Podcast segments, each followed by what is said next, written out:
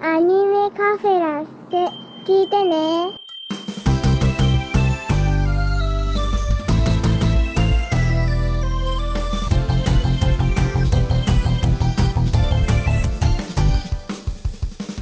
年とともに増えに星屑さえないように踏ん張るどうもアニメカフェラテのショーですそれでは本日ですが、えーついこの間ですね私が勧められてみたアニメ「戦記絶唱シンフォギア」のシリーズ第1期から第3期までを語っていこうかなと思っております。本日のゲストご紹介させていただきます、えーいつの間にかこっちの人だと思ってたら逃げない汗沼劇場に取られてしまった留吉さんです。はい、こんにちはでございます。逃げ朝の、レギュラーかな？留吉でございまえす。ぎぎ疑問系なのまた怒られる。また怒られるこっち。に取り寄せるなんか余地はあるんですね逃げない浅沼からなんとか逃がしてあげればいいんですね誰か助けてーすかちょっと待ってあ違うそれ違う次違うえっとそれはなしでなしで今日はなしですよはい。そして、えーもう一方ゲストをお呼びしております、えー正式にゲストとして来てくださるのは初の、えー女性ゲストです和島さんです和島です。よろしくお願いします。はじめましての方ははじめましてですね。ちゃんとアニメカフェラテを聞いてくださってる方だとちょろっと出てたっていう そういうことはありましたがいた時もありましたね。はーいあれは正式ゲストではないショーが勝手に声を出してしまったので下手したら訴えられるかもしれないそんな ゲスト会でございましたけれども今日は正式ゲストとしてどうぞよろしくお願いいたします、はい。よろしくお願いします。さあ今日はそんな留吉さんと和島さんをお迎えして「戦記絶唱シンフォギア」のシリーズ、えー第1期第2期の G 第3期の GX を話していきたいなと思っておりますはい、はい。よろしくお願いしおます。願いします。一応現時点でですね、えーこの夏アニメとして、えー第4期「アクシズ」というのもやってるんですけれども、えそちらはあえて今回はあまり触れずに第3期までを追っていこうと思いますので第4期を今見てる途中だよという方も安心して聞いていただけると思います。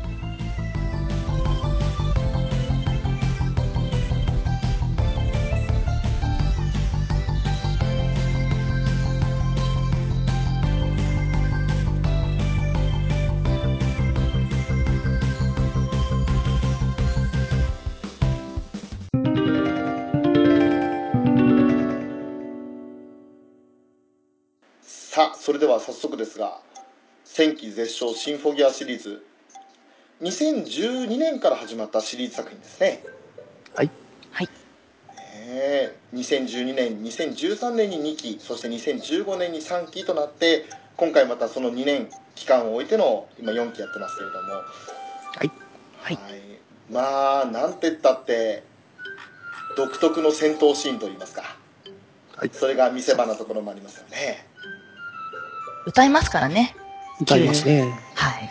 はい。歌によってパワーに歌をパワーに変えて戦いますからねはい。はい。さあとりあえずまずは留吉さんはい。やっぱりあの、アニアニメーション制作がサテライトってことで、はいあの、マクロスとか、あれの制作会社なんで、やっぱ歌とか、ライブシーンとか、ああいうところがすごい魅力的ですね。なるほどは特にその魅力的な歌のシーンですけれど個人的に、あの一番最初にびっくりしたのが第1期の第1話でいきなりこうライブシーンが出るじゃないですかい。はい。あツバイウィングっていうボーカルユニットのはい。もうあの映像がすでにもう引き込まれるのに十分なぐらいの映像美と歌の迫力とというふうに個人的には思ったんですけどそうですね。もともとの企画はライブとアニメを融合した作品がヒット作になるということで、この作品が企画が上がってたらしいですね。おおもともとあの、鈴宮春日とか、マクロスフロンティア、軽音とかの影響もあったみたいですね。へえそうなんですね。そういった音楽との融合を果たしたら売れるとはい。うーん、お金の匂いがプンプンするな。プンプンするな。やばいやばい。ちょっと言い方を変えましょうか、ね、そういうふうにヒット作になりうるということでね。あまり変わんないかな。ねえなるほど。一島さんはいかがですか？このシンフォギアシリーズをご覧になっていて。はい。えっと、私実は始まりはあの2期のその第1話だったんですよ。はい。見始めたのは2期の1話からで、うんうんはい。全然1期の頃は名前は知ってたんですけれど、あ、多分あの、変身して戦う系なんだなっていう認識しかなく、ね、で、2期の本当に1話ですよね。その、またライブシーンが あるんですけれども、はい。はい、そこで、なんだこのアニメはと。はい。で、2期はあの、ね、ちょっと後ほど話すと思うんですけど、追加キャラがいらっしゃいましてね。はいはい。そのことの、こう、ユニットの曲で、私は、はい、転がり落ちまして、はい。もう1話、1期の1話から、急いで追って、2期をリアルタイムで追ってた人間です。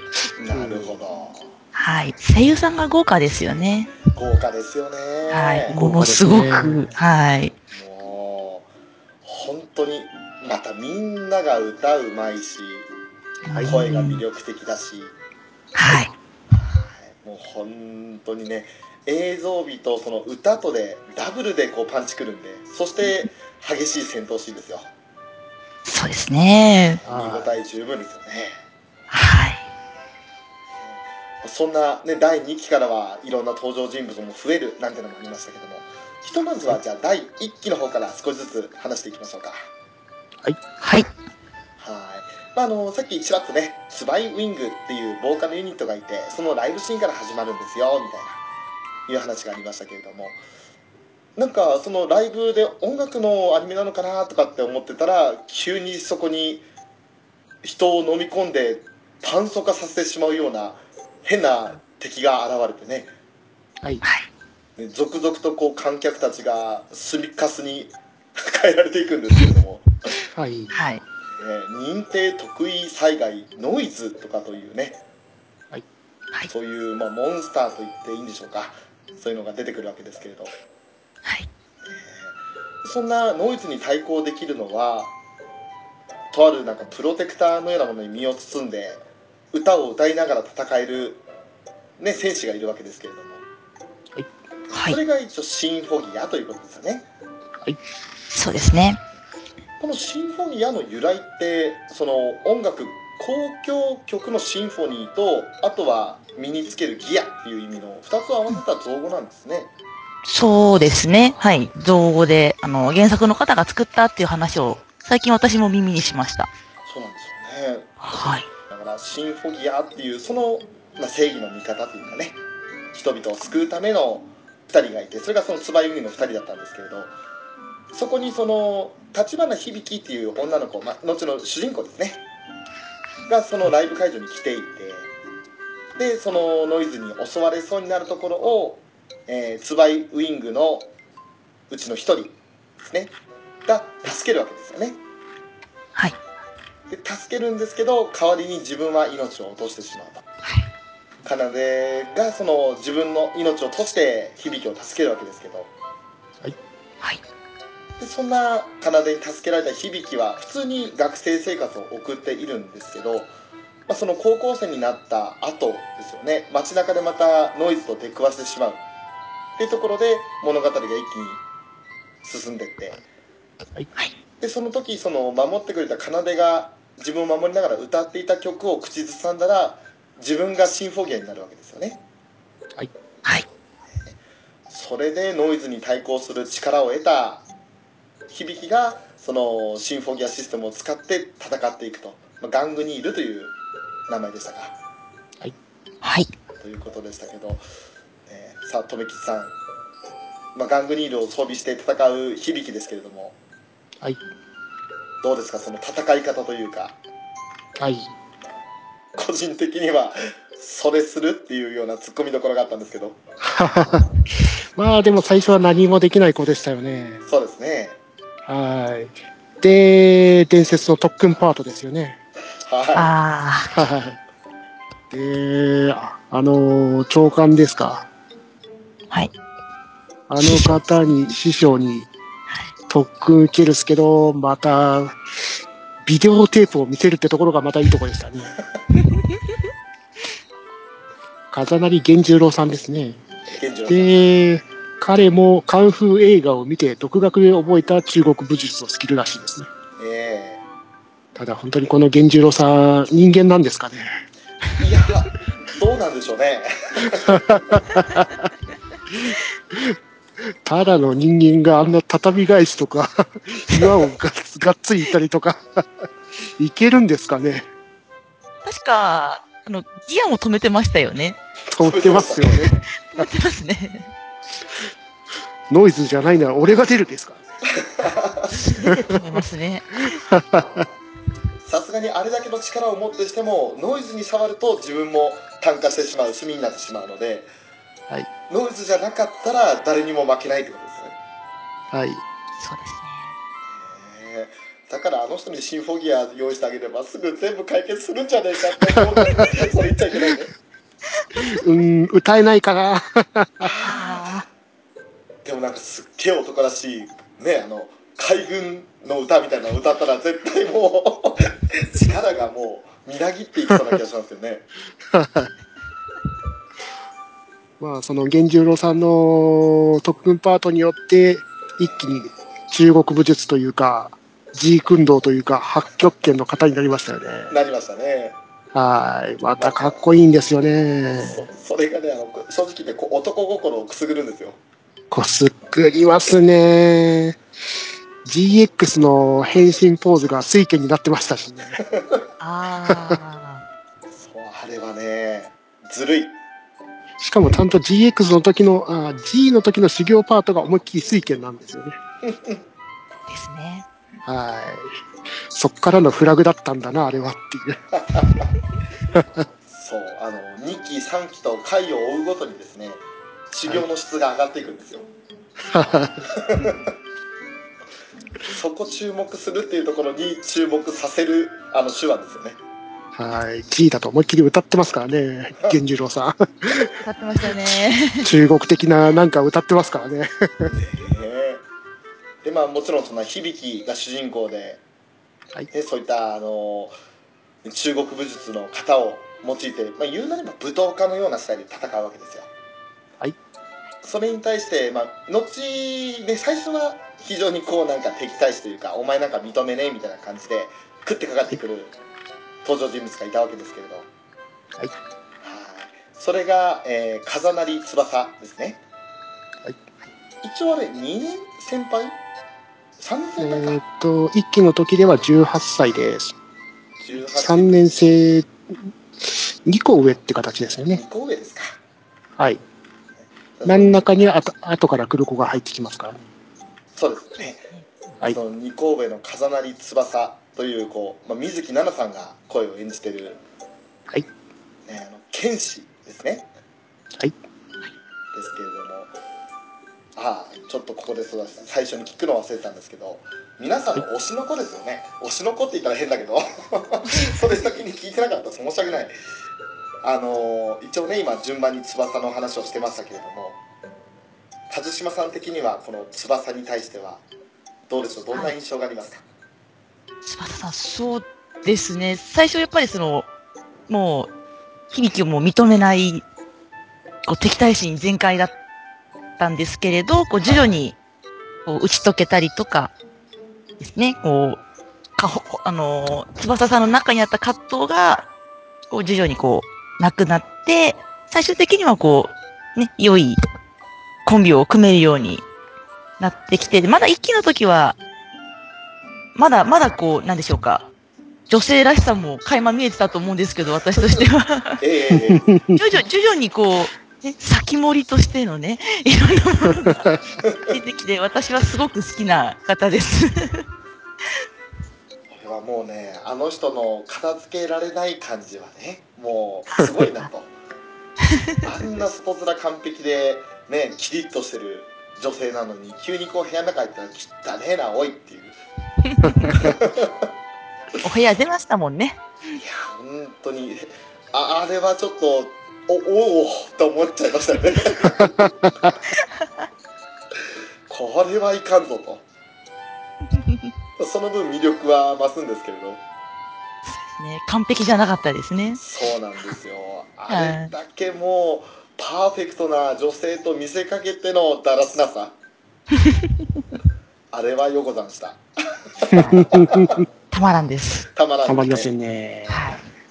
へーでまあきっとちょっとね話を飛ばしてしまうとその第2期で新しくその登場キャラが出るっていう話もありましたけどはい。その第2期の方で出てくる登場キャラクターとデュエットを組むのがこの方ですね、そうですね。えーこれはまた後々ゆっくり話すことにいたしましてその剣かわ可愛くないって人ですよね。はあおお、うん、そうですよ。まあ、あとは雨の幅切りっていう武器ですかはい。はい。武器というか、まあ、シンフォギアですけどはい。えーまあ本当に武士道というかはい。刀を使ってね技の名前は全部漢字かっこいいけどなんだ読めねえなおいっていう 達筆だなおいっていうまあでも本当にあの飛ぶ斬撃から思いっきり渾身込めて切りつける剣技もあって見てて楽しいなっていう感じもしますしあとはねあの足とかにも刃をつけてこう回転しながら敵を切り裂いていくっていうのは技もありますよね逆羅説ですね。逆羅説でしたか逆羅説です。あー、えーもうだから全身刃物みたいなはい。武器形状になってますけども、はい。はい。えーまあ、そんな風成翼という登場キャラクターあそうだカラー的には一応青ですかはい。はいえーでさっきの響は黄色でしたねそうですね。はいそして、えーもう一人赤の人がいるわけですはい。はい。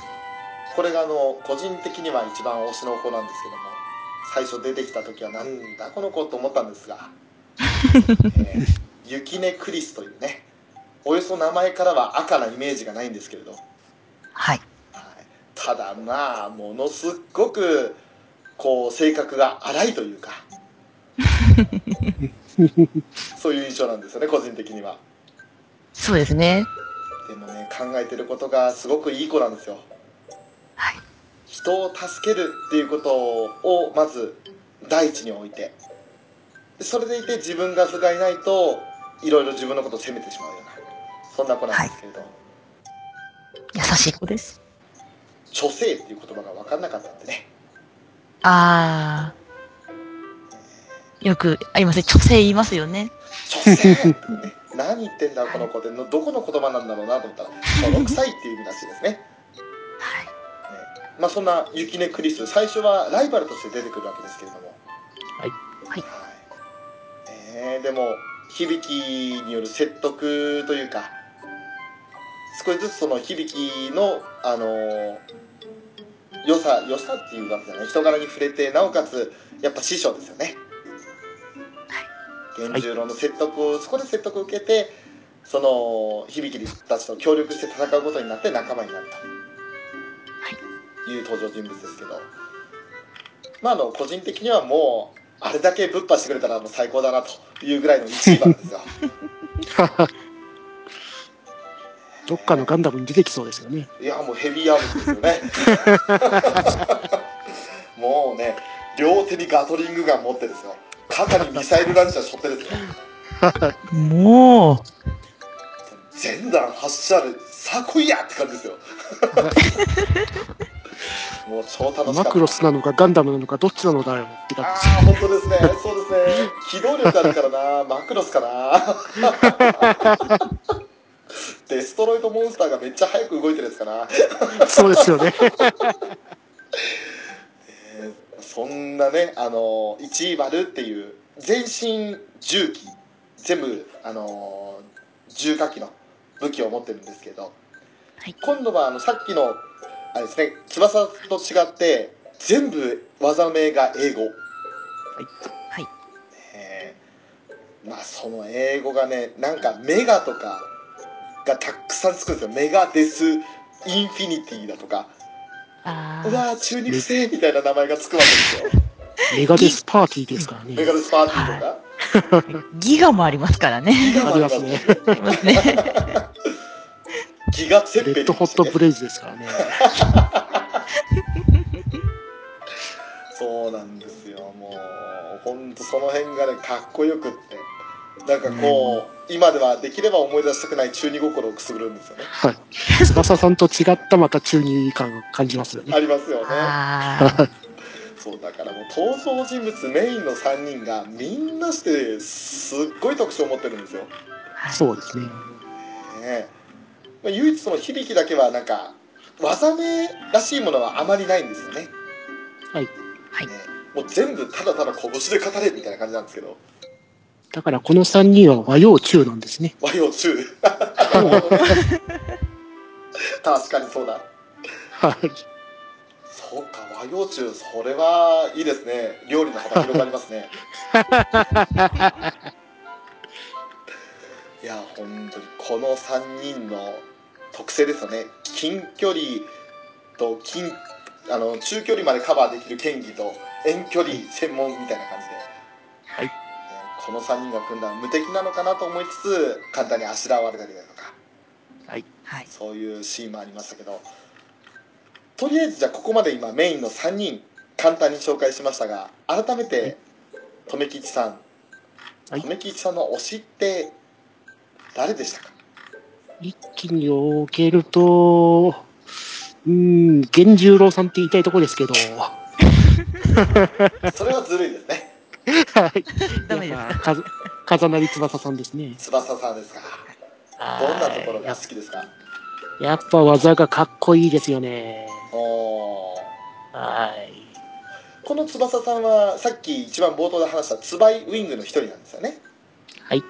えーでそれでその奏と組んでてはいボーカルユニットに組んでてでもその奏が死んだ後はソロ歌手として活動してましたけれど、はいその奏が死ぬ原因を作った響のことをやっぱ最初は認めないですね。というふうには言ってたわけですよねえー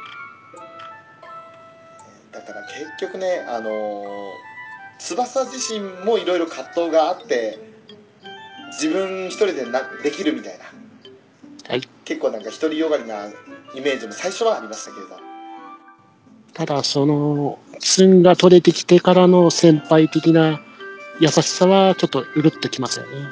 きますねはい。ああこの人なりにいろいろ悩みがあったんだっていうところもありましたし、はい。えー結局、まあ、長け長兄とは言わないですねでもその一番上らしさというか、はい。えクリスチャンに、クリスが先輩って呼んでくれないんだっていう、ぼぼやくところもいいですよね。ーあーあったなそんなシーンあったなあはったわそりゃそうだよ。片付けできない子なんか先輩とあ違う。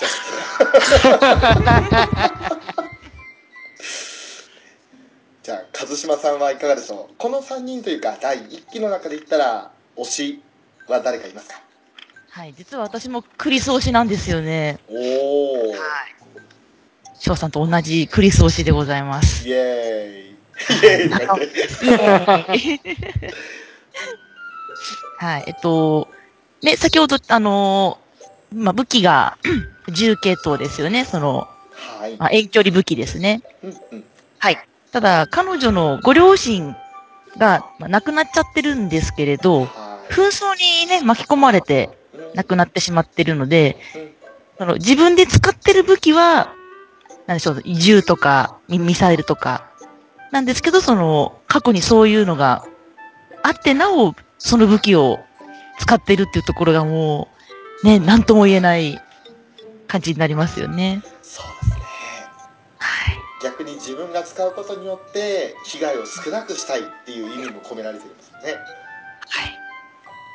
深い子ですよね。まあ、でも人は傷つけていませんからそうですね。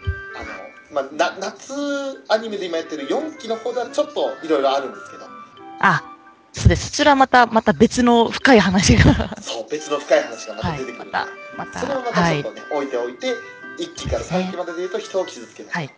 はい、気をつけてないですね。えはい。えでまあこんな3人をメインにシンフォギアの3人になるわけですけれど、はい一気に置いてのあと敵ですか？はい。ねえ敵はもうまあ本当にすごい魅力的なんですよ敵は敵で最初味方かなと思ってたらまさかのですね。まさかのですよはい。すごいあの魅力的な大人の女性って感じなんですよねはい。えーでまあこの人はなんだろうな俺の最初のイメージは峰不二子ああ。声が一緒じゃないですか。ほんまに。それ言っちゃいけない。それ言っちゃいけない。です一緒です。同じ声です。だからこそ余計にそう思ったというかね。あのなんだろうな。結構自分のいいように持っていこうとするというか。おー。何考えてんだこの女はってところは若干あったんですよね。でもそんなねあの裏では実はクリスのことを、まあ、拷問まがいになんか従わせようとしていたりとかはい。あのシーンは結構衝撃的でしたけどね、そうですね。うん。えーそんな桜井涼子さんですか、はい。はい。えーフィーネっていうふうに呼ばれてますけどこのフィーネが結構後々のシリーズでも名前は出てくるんですよねですね。えーまああのできる女で天才考古学者と自称する自信家な女ですけど、はい。またこれがねいろいろしっちゃかめっちゃかというか引っかきますんですわ。で それでいてあの源十郎ともちょっとしたあのやり取りもあったりしてそれがまた結構面白いというか。あとはもうその源次郎ですか。富吉さんが大好きな。はい。はい。大好きですね。翼の叔父ということで。はい。俺は最初どう見てもガオガイカンの長官かなと思ったんですけど。少年ってやりそうかなと思ったんですけど。声的にはゲッタービームって言いそうな人なんですけどね。なるほどね。なるほど。確かにそっちも言える。まあなんせこと肉弾戦においてはすごい人ですし。はい。司令としての統率力というかあとは人を鼓舞する力とかそういったのにも優れてますよね、そうですね。えー師匠と言われるゆえもあるのかなと。ただどうですか？あの服装に関しては。ねえ赤のシャツにピンクのネクタイですよ。あれはどうでしょう？女性視点から見て和島さんあれはありですか？なしですか？うーん、指令ならありではないかと。ありなんだ あの人ならではではないかと思ってます。源十郎さんだから許されるとそうですね。じゃあダメですよ富木さん真似したら ね富木さんが急にね赤のカッターシャツにピンクのネクタイ着てねつけて和島さんの前行ったらそこあの殴られますよ そこで師匠はならないんですね。えーまあそんなねあのちょっと服のセンスはどうなのかな。でも彼だったら許されるっていうような人もいて。であとはその周りを固める人でちょっとね後々になったらすげえことをしでかしてくれた小川君最初何なのこの子と思いますけど。基本は翼の、まあ、マネージャーとして表舞台は立ち回ってるわけですよね。そうですね。でもこれ1期じゃないか。2期だったか3期だったかで小川君の真の力が発動するんですよ 俺はあの初めてその小川君の勇姿を見た時に小川君何やってんのって思いましたけど。マネージャーじゃなかったのですよね。ねえ。ただのマネージャーあらずと眼鏡を外したら本領発揮なんですよねそうですね。だからなんかこう普通に眼鏡をかけて電話出て「ははいわかりました」って言ってピッて聞いた後眼鏡を外したら嫌なことが起こると えー翼はそれを知ってるんですよね見抜いちゃってますね。あなたが眼鏡を外す時は何か良くないことが起こる前兆だって だからそれだけ先見の明というかあ次はこういう大変なことが起こるんだってことを眼鏡一つで表す男ですよ 恐ろしいですね。恐ろしいですよ、まあ、そんな小川君に関してはまた後ほどね少し話そうと思いますがはい。その辺でしょうか？とりあえずメインキャラの中で気になるのはそうですか？そうですね。ねえあとは話のストーリーといったら、ね、そのフィーネがどういうふうに立ち回ってシンフォギアの3人を苦しめるのかというところなんでこれはもう実際に見ていただいた方が迫力もありますしね、そうですね。まあ基本ねやっぱ見ていただかないといけないその戦闘シーンのかは語れないというか言葉で説明しきれないというところがあるんですけどはい、まずは見てください。見てくださいえ。特に話は、はい、それから。12話のラストあたりをもう本当に見てくださいって感じですね。あ何を身にまとうって。そしてあの、オープニングのイントロですよね。あ、はあい。うわーですよね、もう。ですよね。で、そこからの結城葵ちゃんのあの、気合の入った、あのセリフですからね。ーおおいやー、自分はもうあれ見て、がっつり心をつかまれましたからね。おー。当にあのいろいろね一気に関してはその月が出てきてその月からのまあなんというかダメだこれ言えねえな。やめようやめよう。ちょっとネタバレになっちゃうんで やめます。はい。はい、はい。ということでまあね第1期はそんな登場人物たちが織りなす。であのお互いのこう切磋琢磨もありますしぶつかり合いもありますしでそれでいて相手に突き込まれたりするところもあるので、本当にあの少年漫画風な熱血作品ですねそうですね。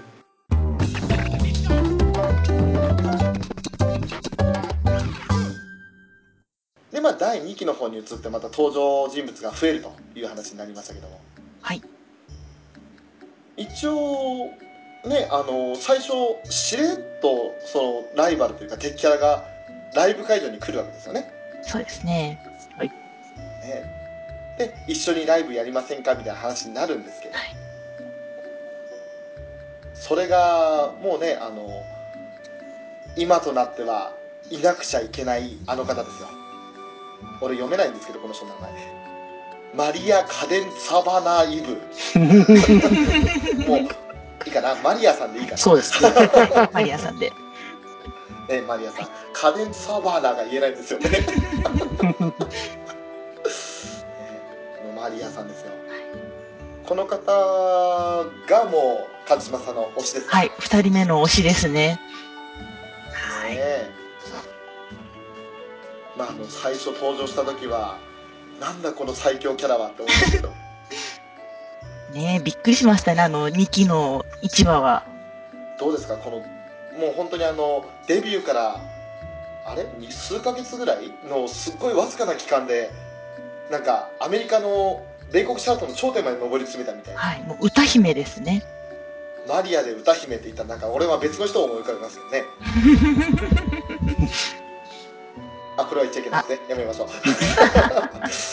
はいえー、でその結局翼とのあの、まあ、タッグライブというか一緒にライブしましょうっていったところでそのノイズを率いてね現れるわけですけれど、で翼がシンフォギアであるということを中継されてるその場でなんとかこう全人類にばらそうとしたんですね。はい。でもそう簡単に人前でシンフォギアになることはできないからって言って翼はなんとか生身で戦うわけですけど、はい。えーそこでまたね彼の活躍がありまして なんとか中継を断ち切りですよ、ねえ小川君ですよ小川君ですよとかあの小川くんです。あの小川君です。ねえのおかげで中継断ち切られてなんとか中継されてないところになって今度はね、あのーシンフォギアに変身して戦うわけですけど、はいマリアはやっぱり後々になってこの2期の話が進むにつれて悲しい過去が浮き彫りになってきますよねそうですね。こう、この2期の登場人物、まあ、み、3人いるんですけれど、主要のキャラクターが。3人とも、こう、なんでしょう、羊と言いますか。こう、前、もう以前から一緒に行動を共にしているっていう子たちなんですけど、3人全員がこう複雑な、ね、ものを持ってますよね。そうなんですよ本当にあのまあ言うなれば人体実験されてたというか、そうですね。ねこうかなりまあそうだな表現はねマイルドなんですけどはい。実際にはここまで優しくないだろうなっていうような実験をされてたんですよねそうですね、その、シンフォギアをまとえるかどうかの人体実験の施設にいた子たちですね。そうですねはい。なので、この、なんでしょう、最初にいた3人とは違う方法で、方法でと言いますか、ちょっと特殊なことをしないとギアをまとえない子たちなんですよね。そうなんですよはい。もう言うなればなんですか後天的に改造された人間のような感じですよねそうですね。あの最初の響きとかはもう普通に変身ができる何も打たなくても変身ができるんですけどはい。なんかやっぱり体に悪いというかねとある薬を打たないと変身ができないわけで、はい。で、その薬も次元があるの、時間が限られてるので、はい長くは持たない。はい。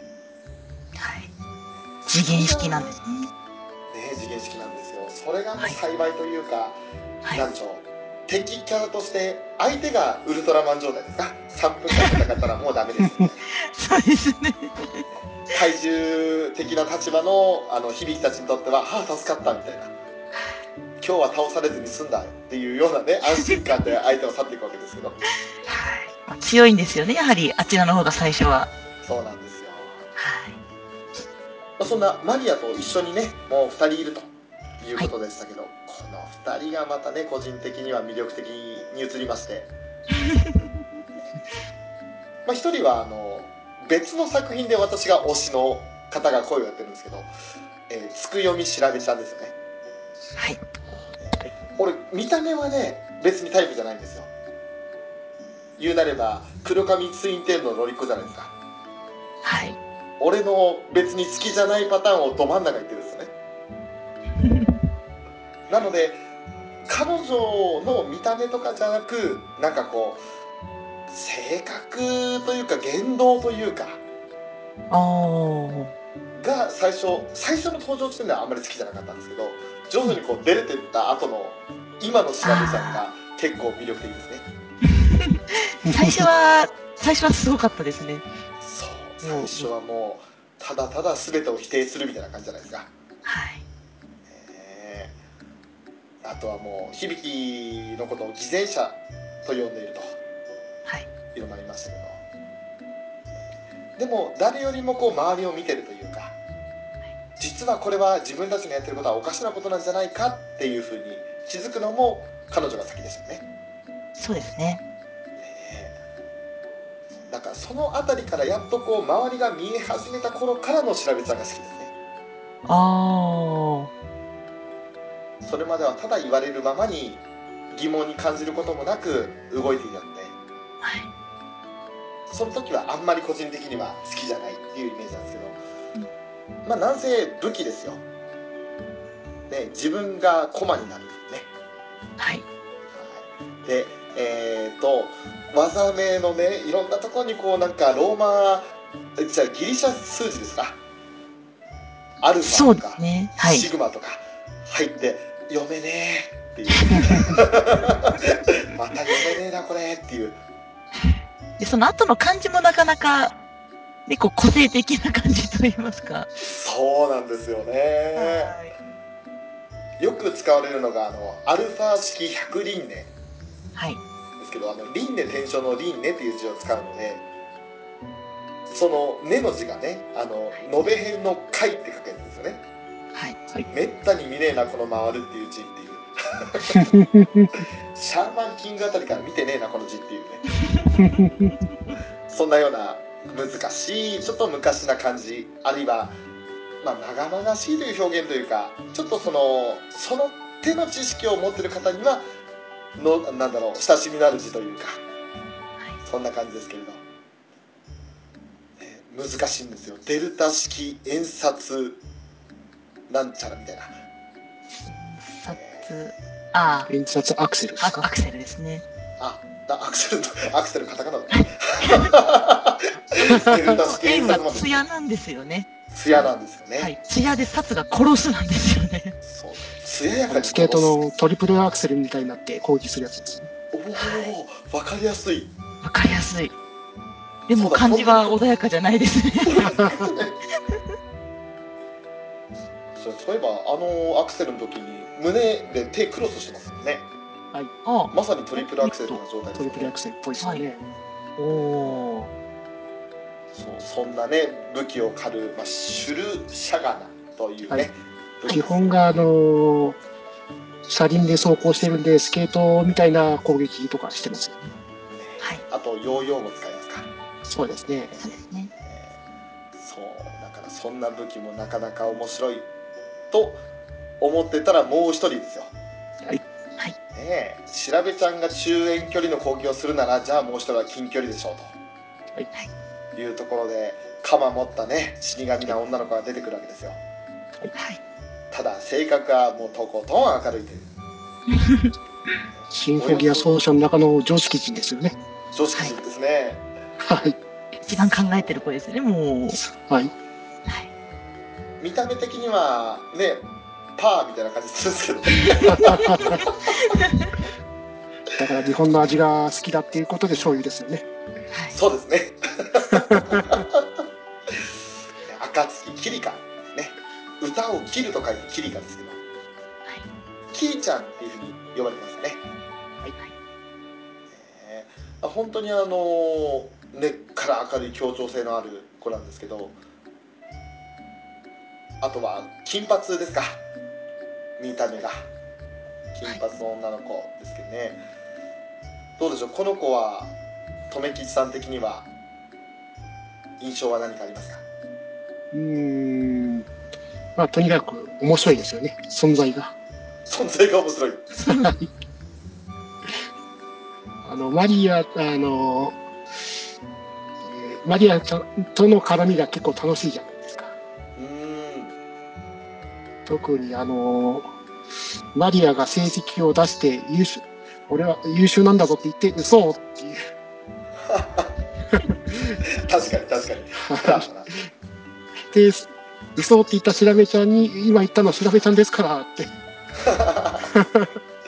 私をかばってくれたキリカちゃん、キキリちゃんはどこ行っちゃったのって。ありましたねそんなシーンあったわいい感じに砕けてくるんですよねそうですね。ねえ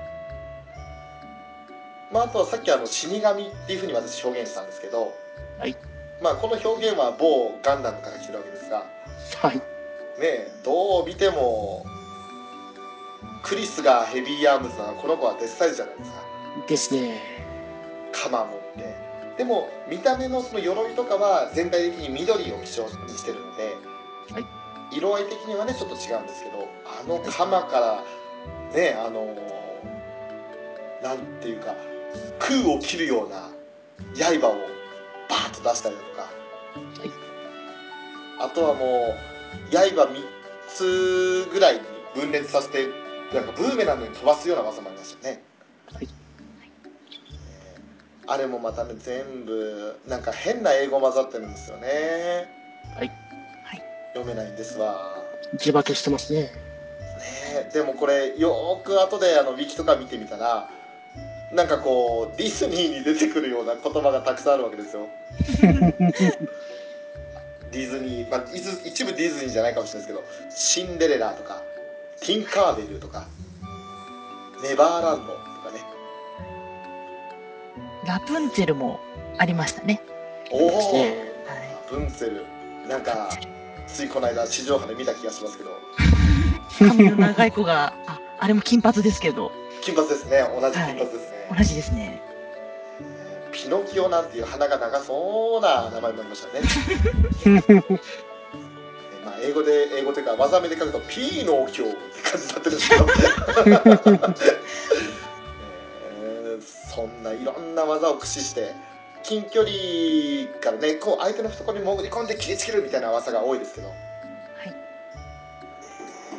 まあ、本当にそんなね魅力的な3人が増えてまたさらに物語はね深くなっていくわけですけれど、基本キャラ追いを今ずっとしてきましたがどうでしょう？2期に関してはやっぱりここは勝島さんにいろいろお話しいただきたいなと思うんですけど2期が一番好きな私です。はいはい。2期そうですね。今の3人の新しい、ね、えー3人追加されたのもありますけど、そのい最初の3人ですね、の過去の話も、まあ過去の話ですとか葛藤とかうんもちょこちょここうクローズアップされて、うんいわゆる音番会があるんですよね。そうですねはい。で、まあ私と翔さんの推しのクリスは、はいあれですね、あの、クラスの子たちとうまくな、馴染めないっうんていうんですかね。はいっていう、こう、葛藤を描いてる回があるんですけれど、うんはい。あそこを見て、クリスにハマる方は多いのではないでしょうか。いやーまさにですよ一人いらっしゃいましたね、ここ。ももともとね一気であもう3人のうちだったら断然この子だなと思ったんですけどあの2期見たらもうクリスそこでそううわそういうこと言うのみたいなのがあったんでもう私はもう続婚です。続婚ですとかつって。もう、もう、続婚です。はい。もう大好きになりましたこの子。はい。あのね、言動がこう、まあ、ちょっと乱暴に取られがちとか、はい。あと実は食べ方が汚いとか、うんそうですね。はい、本当にね。ですけれど、はい。実はすごくこう、せなんでしょう、そういう、なんでしょうね、こう友達と馴染めないっていう、こう、ね、可愛い、可愛いって言っちゃあれですけれど、ね、こう、悩みもある、ね、女の子ですよね。レストランでのあのスパゲッティの食べ方が素晴らしかったですよね。あああ素晴らしかっあ、あれは素晴らしい。た あの顔にマッシュルーム貼り付けて、17歳の食べ方とは思える。およそねイメージする男がイメージする綺麗な女の子とはかけ離れた感じの食い方ですよ。こうあってほしいなっていうところの真逆を言ってくれるんで気持ちがいいです。でそんな状態で「あ食わねえの飯」みたいな感じになるんで ああもうこの子押せると思いますね。なんでしょうね、こう、本当に一期で語られなかったところが、二期で、ね、あの、こう、クローズアップされて、うんなんでしょうね、いい面を見てまた、こう、み魅力が上がったりですとか、こう三人の追加のキャラの子の、まあ表ではこういう、こう、なんでしょう、言動を取ってるけど、実は、ない、ないか中では別なことでいろいろ葛藤があるんです、ですとかね。はい。あと、そうですね、2期は、ね、あの、追加キャラもいいんですけど、やっぱりあの、博士が一番、こ行きました超、超個性的ではないかと。いやもうあの博士はねはい。あの正直言ってフィーレがかすむぐらいやばかったです あの博士は、一応3期にも出るんですけれど、ちょこっと。はい。えー 2, 期がもう、あの、なんでしょう、超強烈すぎて、そう？はい。実は1話から出てるんですけどね、登場自体は。そうですねただ、個性が爆発するのは割と後半ですよね。そうあの一一期の方ではまあ声やってらっしゃるのがね杉田さんという、まあ、特別な方なんですけれど あの方のこうなんかあの方らしさっていうのが生きてないような一期だったんですがはい。二期はねもうねお前目の前に行ったら殴りてえなっていうぐらいのこの野郎と思うんですよ見てるたんびに本当にイライラしましたねまああのクソやクソ野郎ですよ 名言もたくさん残してますよね。本当に。そこで愛ですよ。いやね、この人はあのこの人だけでまとめウィキが作られるんじゃないかなっていうぐらいの名言の数々ですこうなんか世の中に絶望を感じたらこの、ね、ドクター・ベルを見てほしい、ね、バカバカしくなります。悩んでるのが。あ大丈夫。俺ここまで行ってねえわって思えるからっていうね。でもね彼も彼で言動とか考えてることは突飛だったりすごいおかしいなと思うんですけど彼は彼なりの信念があるんですよね。そうですね。それがね結構まとえてるんですよ。だからムカつくんですよね。さすがやっぱ頭はいいんだなと思いますよ。頭良すぎると、こう、こう、なんでしょう、こう、道を外れてしまうのか。そう。本当にそう思いますね。バカと天才は紙一重ってこういうこと言うんだろうなっていうまあそんな彼のか彼女じゃない彼のおかげで、まあ、さっき言ってた薬ですよね。はい。そういったものも作られていて。そしてその薬が作れるぐらいそして人間を後天的にシンフォギアにできるぐらいすごい博士なんですよ。でまたさその博士が俺一段と嫌いになったのが一つあって。あの実は一期からね響の親友として登場していた女の子がいるわけですけれど小日向美空ちゃんというね、全くそのシンフォギアでもないただ普通のクラスメートというかいや一応ルームメイトか同じ家に住んでるんですけど、えーその子が2期でひどい目に遭うじゃないですか。はい。あれは許しがたいですね。本当に。あの時ばかりはねもうおいおいおいてめえこの野郎っていう感じになりますよね。やってくれたなおいってなんてことをしてくれてるんだと。そう、ねえ、あれはねうんもう白菜もいこいつ最悪やなってこの憎たらしい男めっていうふうに思うあのシーンがあると思うのでぜひ皆さん見てください 詳しくは2期で。そうあの時アニメカフェのショーがなんか声をうならせてなんか文句言ってたぞっていうのがわかるんで あ、これかってなりますよね。ああこれは怒るわショーだったら怒るわっていうのがわかりますであとまあそんなねウェル博士もそうですけどもう一人ウェル博士と、まあ、共謀してというかむしろ先にね率先していろいろ指示を出している教授がいるわけですよねはい。マムですね。マムですねはい。そう井上貴子さんが演じてるんですよ最初はなんだこのおばさんと思いましたけど。眼帯右目を眼帯してて車椅子に乗ってるんですよね。であとあの暇暇さ れば血入ってるって言ったらちょっとおかしいですけどあの余命が短いと。はい。はい、ねえそんなもう後先ないからこそ焦ってるっていうようなイメージをねあの際立たせるマムですけど。はい。このマムもいい味出すんですよね、はい。えーまあ、本当にマリアにとってはなくてはならない人。ってところがありますが、はい。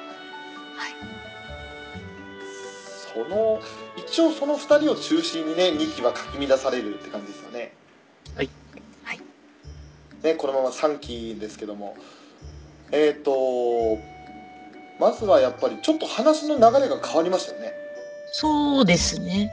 そう今までとあの今までの流れがあってこその3期ではあるんですけれど、はいなんかこう敵の形が変わったというかはい。急に新しいジャンルの敵が出てきたなっていうイメージだったんですよねはい。後々ねすごくこう魅力的な仲間になる子にはなるんですけれどなんか急にねあの俺どっかの鋼のなんちゃらでこれ見たなこの話っていうのねなんとかの錬金術師ってありましたけど、はい、はい。そんな錬金術が絡んでくるわけですよ突然の。そう突然のはい。えどうどうしたのこの話の展開って思ったんですけどうまくまとまるんですよねはい。錬金術とシンフォギアの関係性っていうのが生まれるんですよだからその辺も含めてちょっと俺最初どう話の展開になっていくのかなって分かんなかったんですけど、3期を全部見た時点でああはあはあなるほどというそういう作り方がされていたのと、まあ、個人的には一番最後に出てきたあの響の親父がクソ野郎だなと思ったん ですよねもう正直言ってそれぐらいしか印象がない3期ですよね。あとはもう各キャラクターごとのねあの魅力が増した回ではあったかなと、はい。えー私のことは先輩と呼べとしか記憶にないんですけど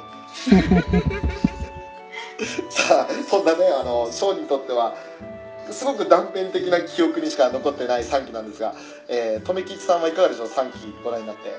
正直 GX が一番好きなんですけどね、自分のあそれは申し訳ない。俺が印象に残らないとか言ってしまったばかりに。その3期の中は、父と娘っていうのが完全に焦点になってる気がするんですよね。はい。はい。で、響と親、響で、風成翼さんで、はい敵のキャロルですか？全員父との関係性を定義しているような気がするんですからね。うんうんはい。で、父からの祈りなのか、父からの祈りが呪いに変わっていくのかっていうのが、それぞれじゃないですか。で、渡されてなかったと思っても、実は渡されていたものがあるっていうのも、父と娘の関係を表してて結構泣けましたね。ああなるほどはい。あんなクソ親父でも渡されてたものはあったんだと。うんで一見はい。一見、一見心は離れてるようでも、ずっと見守ってくれてる親父もいた。うんはいそうそのねあのずっと見守ってくれてる親父がかっこよすぎたんではい。響の親父がクソ野郎だなと思ったんですよ 本当にまあでも、人としての人らし、弱い人間の人らしさ的なものはちゃんと、ね、それでもそれを娘のお父さんとして立ち上がるところは良かったじゃないですか？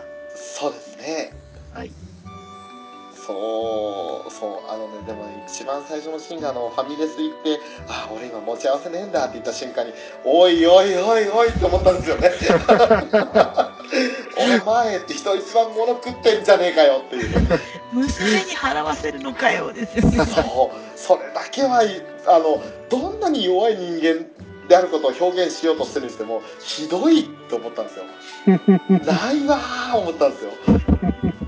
だからもうね俺本当あの親父にはがっかりしてます。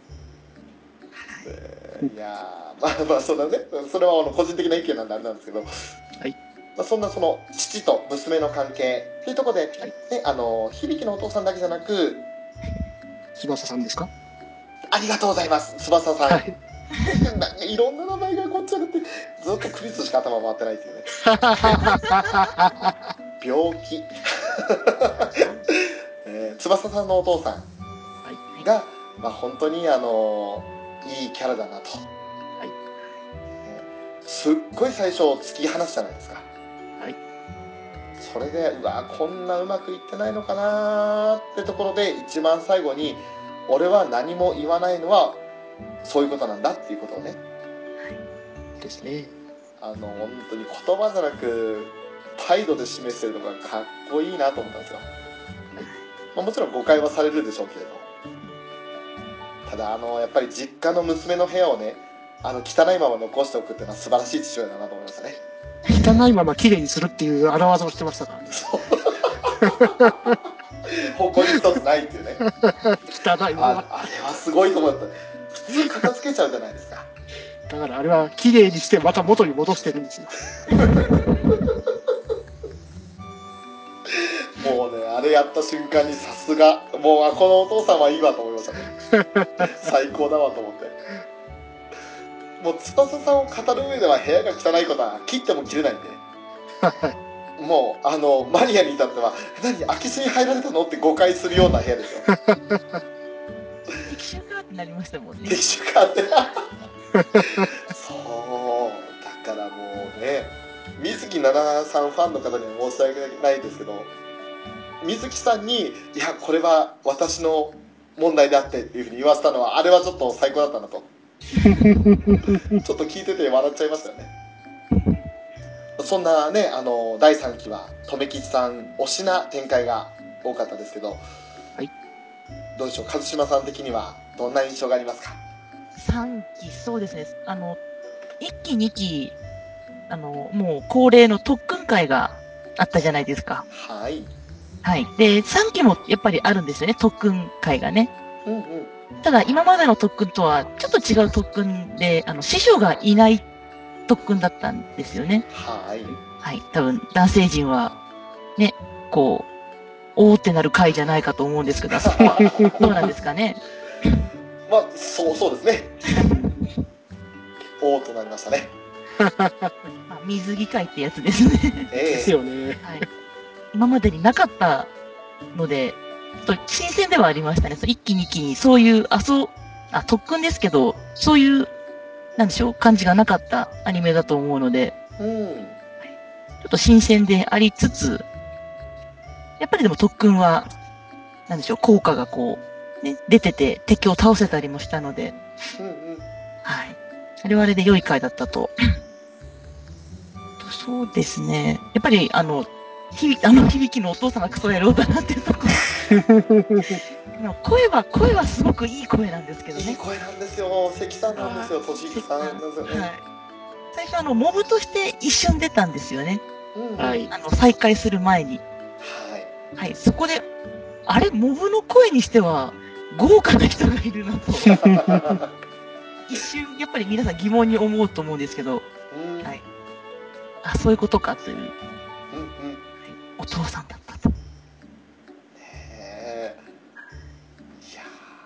さかですよねまさかの。またね俊彦さんがあのダメ男を演じた時の声がね声良すぎるからムカつくんですよね いい声なのに。いい声なのになんでこんなダメ男をやるんだよっていうそうもう本当にそれがね許せなかったんですよ 本当にあの第3期のボスを食っちゃうぐらい勢いが勢いというか印象強くて お父さんは。一応そんなね第3期のボスは水瀬いのりさんが演じてるキャロルですよね。はい。はい。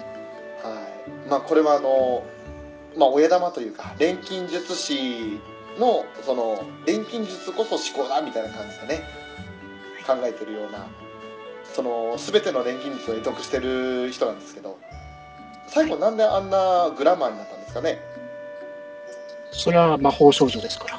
おーおっとっとおっとなるほどそうですね。あその一言に集約されちゃうわけですねはい。そっか錬金術は魔法だったとそうですね。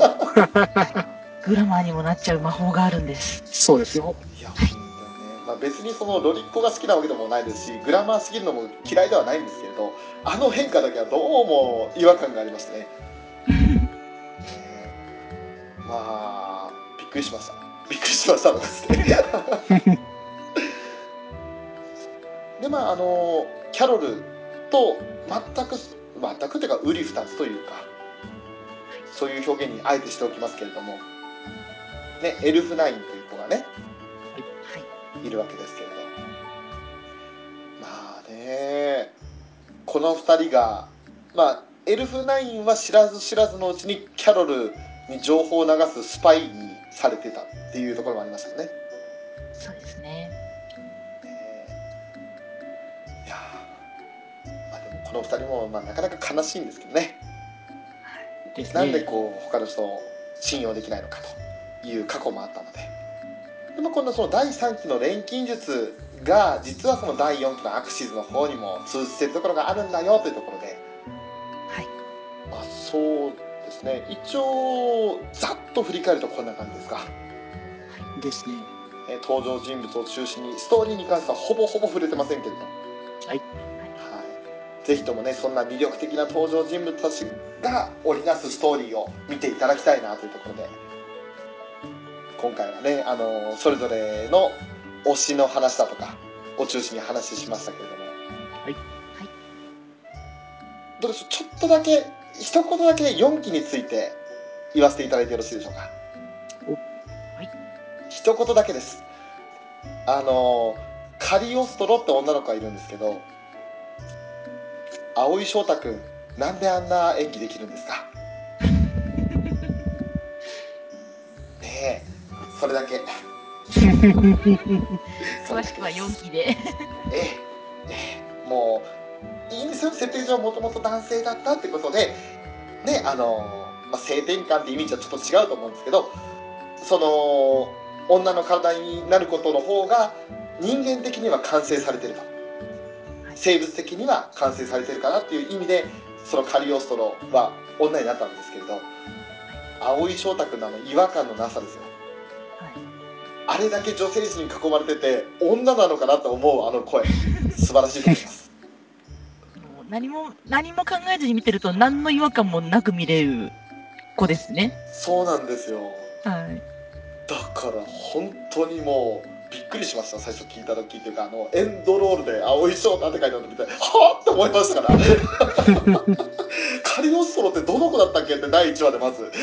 もう敵の顔と名前確認してあのあれなんだったっけ？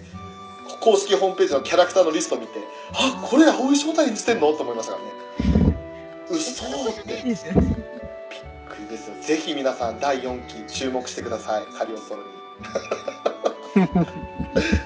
あとできればアダムにも注目してください。クソ野郎です。また、またあの、いつものいい声なのにですよね。いい声なのにですよ、ね、いい声なのに。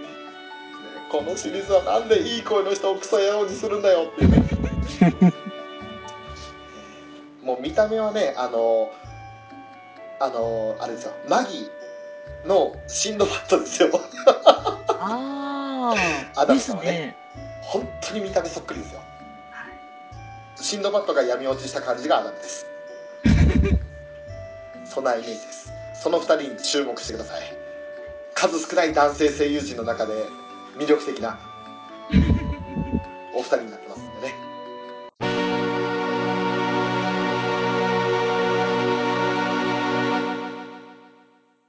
パート2に続くよ。ゆっくり聞いていってね。